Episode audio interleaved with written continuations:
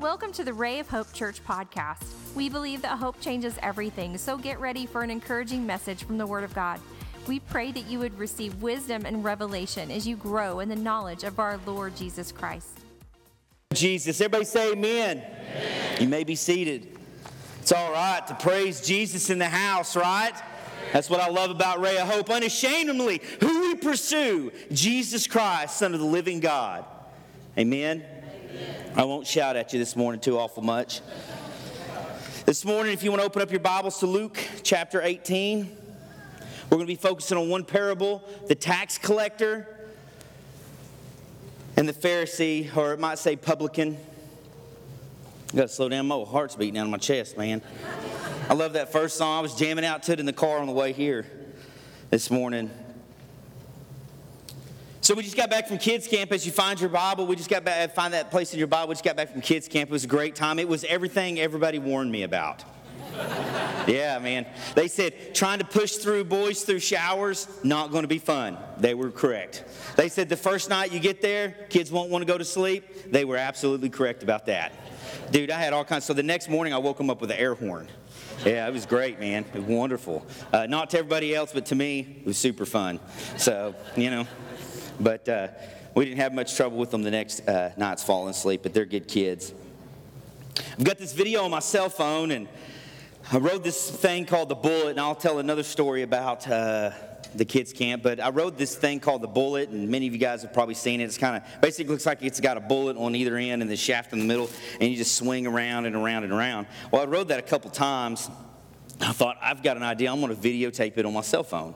So me and this kid named Michael Rainey, he's probably, or Ramey, excuse me, he's probably, I think he's a third grader. Anyways, it was cool. He was riding on the bullet with me and got saved later on, so that rocked. But yeah, man, right? Uh, he gave his heart to Jesus. What a wonderful thing. Uh, but we're riding the bullet together, and in this cell phone video, it's kind of a, you see him, and this thing takes you with so, so much centrifugal force that uh, you saw a picture of me up there where I was holding. You can only do that so long until your arms get tired, and then you're just slamming up against the sidewalls of this thing. And poor Michael weighs like 50 pounds, you know, and he wants to ride with me. And I'm like, dude, you might die. I'm just saying, man, I'm a big guy. I don't want to ride with you. All right, man, let's get it. So we got in this dude and climbs out of that steel cage and you shut it, and that dude spins you around. And, and at first part of the cell, cell phone video, you only see uh, me because I'm so big, I cover up Michael, dude. Finally, he pokes his head around, you know. And I, rem- I thought about that ride and how it reminded me of my week. You know, you're super excited, you're going in there, you know that it's going to be kind of challenging, you know you're going to endure some stuff that you never thought, and that's kind of what the bullet did as it swung me around, you know. And then about 45 seconds into the ride, kind of at about three quarters of your way, you're like, man, is this dude ever going to end? right?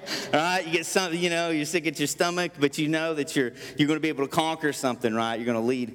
Uh, be able to lead kids through the um, prayer of salvation and different things like that. But that, that cell phone video uh, reminded me of the week. It kind of was a great, great, great uh, cap on the week as I was thinking, man, a minute long ride, four, four or five days of camp, man. Similarities there.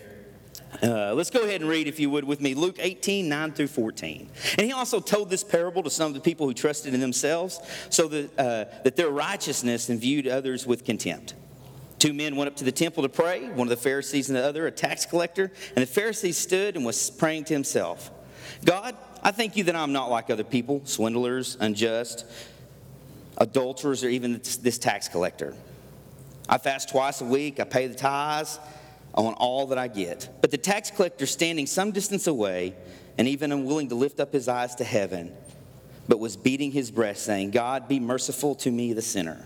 I tell you, this man went to his house justified rather than the other.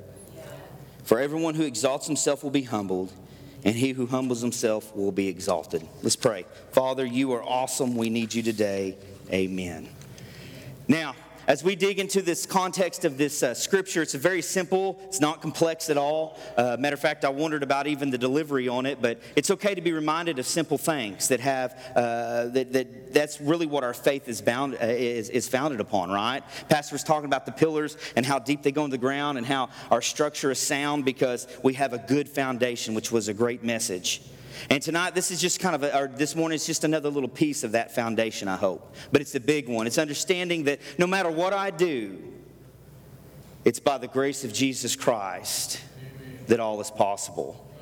I can't be good enough. I can't treat my wife well enough. I can't be kind enough to Callie. I can't reach enough souls. I, that's not what it's founded on. But it's founded on the work of Jesus Christ who hung on the cross thousands of years ago and said one of the two of the greatest, three of the greatest words in history, right? It is finished. And when he said that and it came out of his mouth, he didn't say, I've gone 50% of the way, you go the rest. I've gone 20% of the way, you go the rest, or all these other days. He said, It is finished. What you're looking for was decided on the cross of Calvary by our Lord and Savior Jesus Christ. It is finished. The power that I need in prayer, the healing that I need in my body, the salvation for my friends, the salvation for my family. The hope of a future is found because Jesus Christ went to the cross and declared the words, It is finished. Now that gets me excited. I wasn't shouting at you there, it gets me excited. So let's study a little bit about Luke here. Now, Luke was an interesting character. He, uh, he was not one of the 12, he was a physician. He was into details. He was very educated, believed in sinking his life and this type of stuff. Luke was written, if you want to turn in your Bibles, I'll read it out loud here. Luke 1, we're going to read a little bit about why Luke was written. While you turn there, Luke was written in 64 to 67 AD. That's after death, about 64 to 67 years after Christ died. Some people speculate that it may have been written 68, 69, 70 in that area, but most scholars believe it's kind of in that middle to top end of the 60s there. Luke was not a disciple of Christ or the immediate 12, he was a disciple. He wrote it to this guy named Theophilus. Same thing with Acts. Let's look what he wrote to Theophilus here. It says, Inasmuch as I have undertaken to compile an account of these things accomplished among us, just as they were handed down by those from, who from the beginning were eyewitnesses and servants of the word. It seemed fitting for me as well to have investigated everything carefully from the beginning to write, write it out in a consecutive order. Most excellent Theophilus so that you may know the exact truth about the things that you've been taught. So Luke was written to Theophilus, excuse me.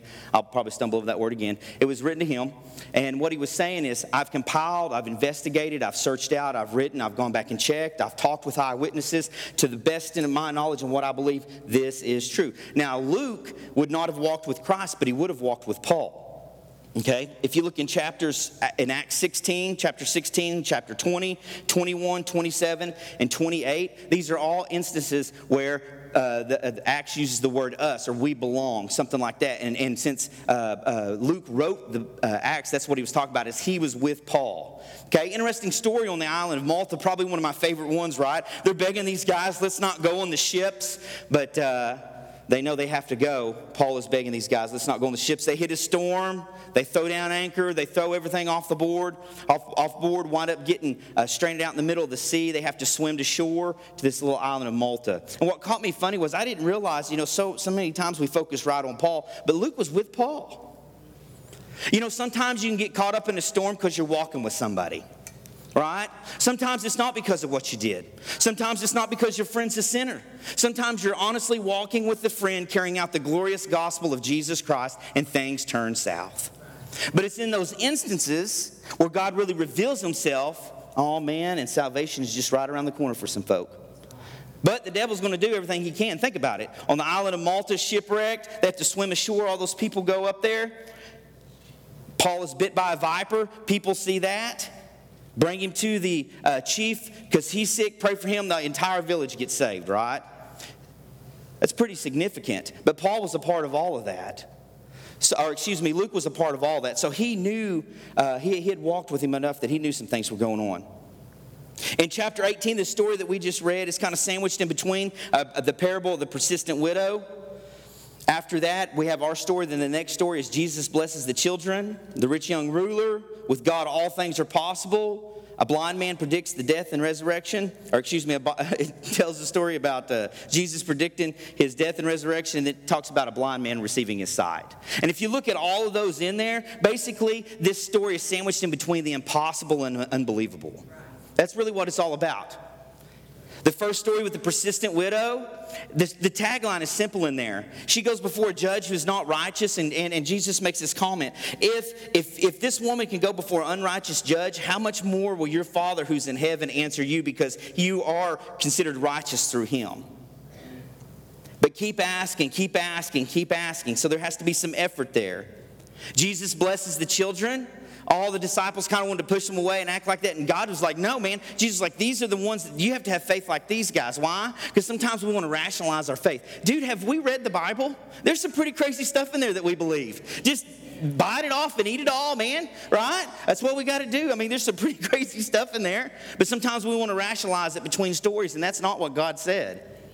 God said to take it, eat it, and let's move on with, with it, right? That's what we have to do. The rich young ruler, once again, another man who was justified by what he did. I paid tithe, I've done this, I've done that. And Jesus looks at him and says, Last thing, go sell everything you own and follow me. And he said he left with a sad heart. Why? Because it was righteousness through his works, not because he's passionately in love with this man named Jesus, forsaking it all, right? With God, all things are possible. God's reminding us what seems impossible is possible. Course, the death and resurrection, right? That's going to be kind of hard to understand. Interesting here, he's telling to the disciples, and at the end of that story, it says that his disciples are like, We still don't get it. The very next story is about a blind man who's sitting out the gate, the city of, uh, by some gates in the city. And the blind man says this the guy who can't see and doesn't know that's Jesus, he says, Son of David or Jesus. Isn't it interesting how you don't have to see to know? Here are the disciples. I think that's the point that Christ is trying to make. Here are the disciples that's following him around, seeing the miracles, seeing stuff, man, right? Then here's this blind man that can't see, and he knows that's the Son of God. Have mercy on me. Of course, Jesus heals him, right? You don't always have to see to know. You don't always have to understand to decide I'm going to do it. So many times we try to rationalize that well, I don't completely understand the word. If you're not saved in the house, we hope at the end of, the, at the end of this uh, sermon you will be. It's the greatest move that any of us has ever made. Amen. But sometimes we tend to think, well, we're not good enough or we don't know enough about the Bible. We tend to try to do all that. And that is not what God said. God said, bring yourself and let me do the rest. Let Him do the rest. The book was written in Greek. Many people at the time spoke Aramaic. So let's talk, uh, concentrate on the tax collectors. The tax collectors were hated, strongly disliked. One of the main reasons why is because they were considered traitors. A lot of times they were of Jewish descent, hired by the Roman government, and they were taxing their own people. So people, the Jewish community didn't really like him. So you can imagine this Pharisee, whenever he prays, I'm glad that I'm not like other men, and he looks at the tax collector and he says, him, there's probably some animosity, right? Probably, you ever had a fight with your spouse? Is everything, yeah, everything's okay. That means I've come to find out since I've been married, that means not everything's okay. yeah. When I was young, I was like, all right, good, let's go. Now that I've, you know, no, that we need to talk, and I don't know necessarily how to deal with all that either. But, you know, you learn, you learn, man, you learn, okay? But the tax collector, you know, so there could have been some animosity. Now, interesting, the Pharisee here, many people we look at as the negative connotation, which it should be, because Christ used it many times, but it also meant somebody who was morally upright. According to the law, many times these Pharisees were exactly where they needed to be.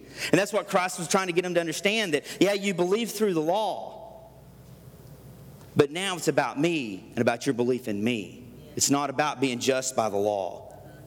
So these two men go into a place to worship. Now, back in this day, whenever uh, this was going on, there were two different ways to say, I'm going to the, uh, the uh, to the church in prayer. Okay, it could mean two different things. The first thing that could mean is the church doors are open, nobody's in there. I'm going to slide in, sit in the back somewhere, and just pray to God. It also could mean that I'm going to a worship religious service like we have here today, where people would come in and, and they would do their worship unto God, and then they would leave.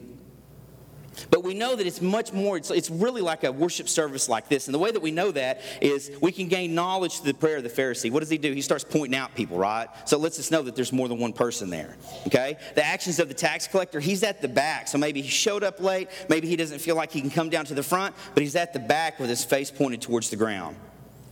They both arrive at the same time and they both leave at the same time. You can understand the, the different physical positions of the people, uh, of the men. Pharisees up, tax collector's back. And then we understand the, the, uh, the prayer of the tax collector. Okay, the prayer of the tax collector says this Lord, have mercy on me, I'm a sinner. Okay, so what he actually said was toi moi, is what he said. He said, Lord, be propitious. And what he meant by that is, Lord, show favor. Hilastetoi moi is actually what he prayed. Now, whenever they would come into a religious service like this, they would come in, they would read scripture, they would sing songs or hymns. The sacrifice at the front would be made, and then the, pre- the high priest would slip to the back and burn, uh, burn incense. Now we know this from Luke 1:10. Luke 1:10 says this: a whole multitude of people were outside of the offering, offering prayers as Zacharias went back and offered an incense burning.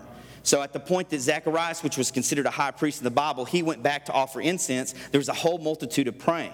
So what happened is they came in here, they sang their song, they read their scripture, the sacrifice was made at the front. And then after sacrifice was made, as the high priest slips into the back, that's, that's whenever these, uh, uh, these prayers would begin to be offered up.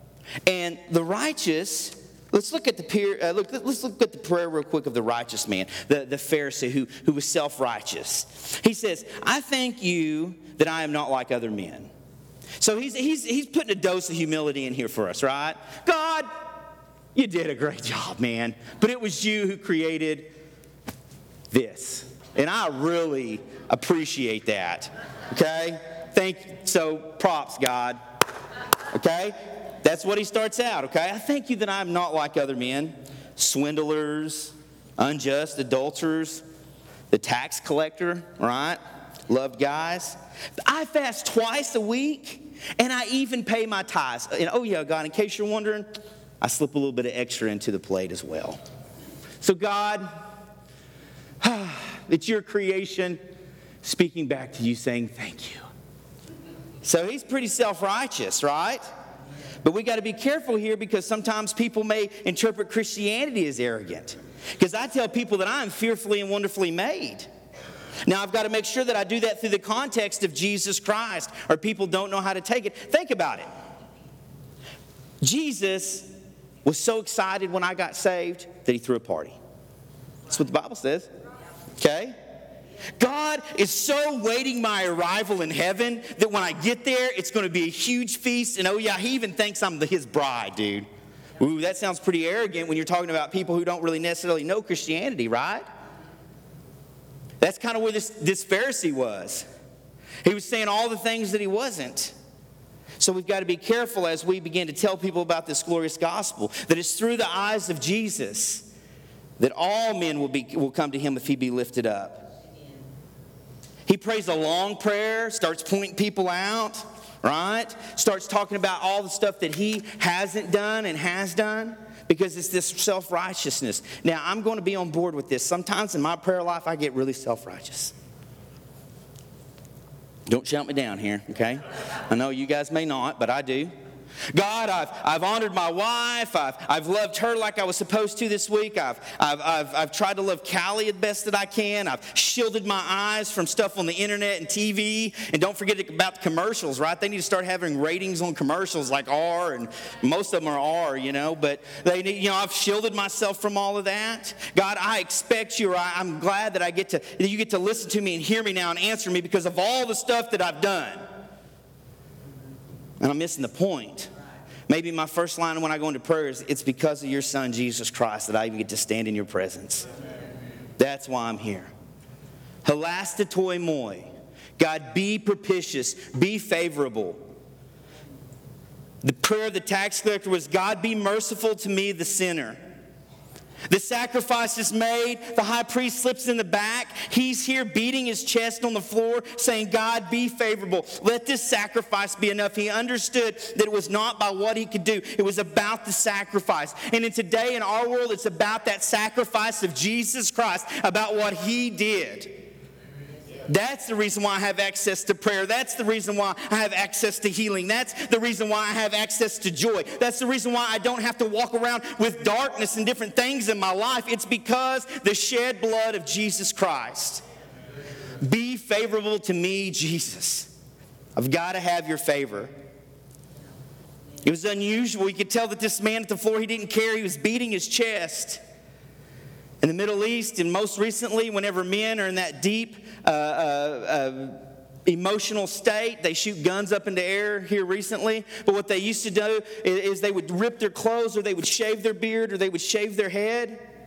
Beating the chest was a thing that a woman did. But he was in such a deep state, he did not care. He understood that I have to have this sacrifice, that to be in a favorable place with Christ, it's the sacrifice, it's not me. It's the sacrifice. Let me put it to you this way if I get in a fight with my wife, there's usually two ways to kind of navigate this, okay, that I, t- I tend to do. Okay, both of them are not necessarily right. okay, but my wife knows if I come home, she comes home and I've got a broom in my hand, or maybe supper's already cooked or something like that, something might be wrong.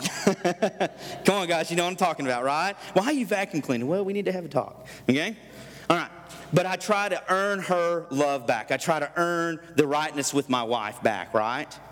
I try to do it through maybe cleaning the clothes or washing the dishes or, or mowing the yard or whatever it might be, as opposed to going to her and saying, honey, I messed up.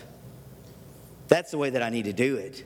But we live in a culture that's so much exchange, right? You give me this, I give you that. We have a hard time understanding that the favor of God was we have access through this Jesus Christ. That it's, it's not through what I do, the self righteousness. Think about what God said about the man who prayed. He's gone home justified. That is a powerful statement. He has gone home justified. Sometimes pride gets in our way, right? Yeah, when I was at youth camp or uh, children's camp this last week, pride got in my way big time. Mm-hmm. So what happened was, is I rode the bullet, which slings you around. Then I rode the tilt-a-whirl. Then I rode the bullet. Then I rode the tilt-a-whirl.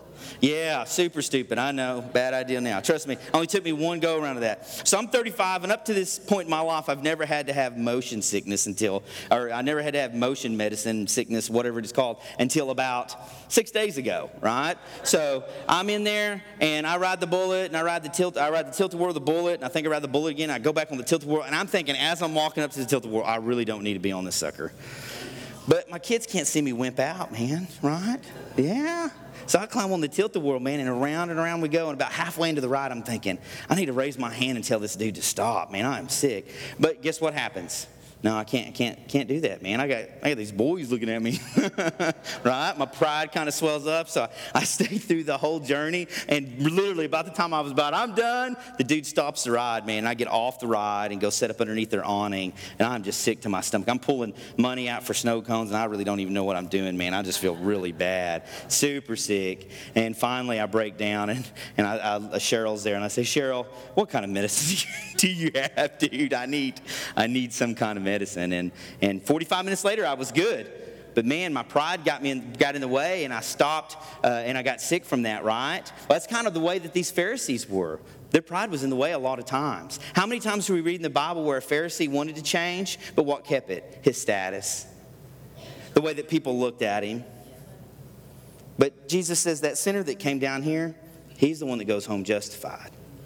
He's the one that goes home right with Christ today. Understanding Christ's love is another story would be if I offend somebody in the audience from the platform, and I really do a good job of making them mad and embarrass them in front of everybody. Then after service, I go up and I slap them on the back and I say, ha ha, sorry about that, just kidding. Yeah, right? How, how's most people going to receive that? Let's be real here. Yeah, yeah, I might forgive you for a split second, but I can promise you there's going to be some anxiety and some animosity in me, right? But if I embarrass somebody and about the time it comes out of my mouth, I realize it, my lip starts quivering, I crawl on my hands and knees, grab them by the ankles and plead, plead, plead, right? Then most people be like, whoa, get off of me. Okay, that's embarrassing. I'll take it. It's good. You did wrong, right? Well, the love of Christ is much different than both of those stories. The love of Christ is I insult somebody in the audience, and before I know I've done it, they're up out of their pew embracing me with tears running down their face, telling me how much they love me and they forgive me. Let's read about let's read in Romans here. Romans 5, 6 through 11. Maybe this paints a little bit better picture. For while we were yet still helpless, at the right time Christ died for the ungodly. For when we knew that we had not sinned, right? I didn't even know I offended anybody. He's the one that emerged and wrapped me in his love. For no one will hardly die for a righteous man, though perhaps for a good man someone would dare to die. But God demonstrates his own love toward us that while we were yet sinners, Christ died for us. Much more then, having been justified by his blood, we have saved from the wrath of God through him. For while we were enemies, we were reconciled to God through the death of his Son. Much more, having been reconciled, we shall be saved by his life. And not only this, but we also exalted in God through Lord Jesus Christ, through the Lord Jesus Christ, through whom we now receive reconciliation. So the true reconciliation message is I didn't even know I sinned. I didn't even know I offended. I didn't even know I was wrong. But while I was still a sinner, Christ died for us. We are so thankful you joined us today. We would love to hear from you at rayofhopepodcast at gmail.com. Let us know how you were encouraged and how we can pray for you. Remember, Christ in you is the hope of glory, and hope changes everything.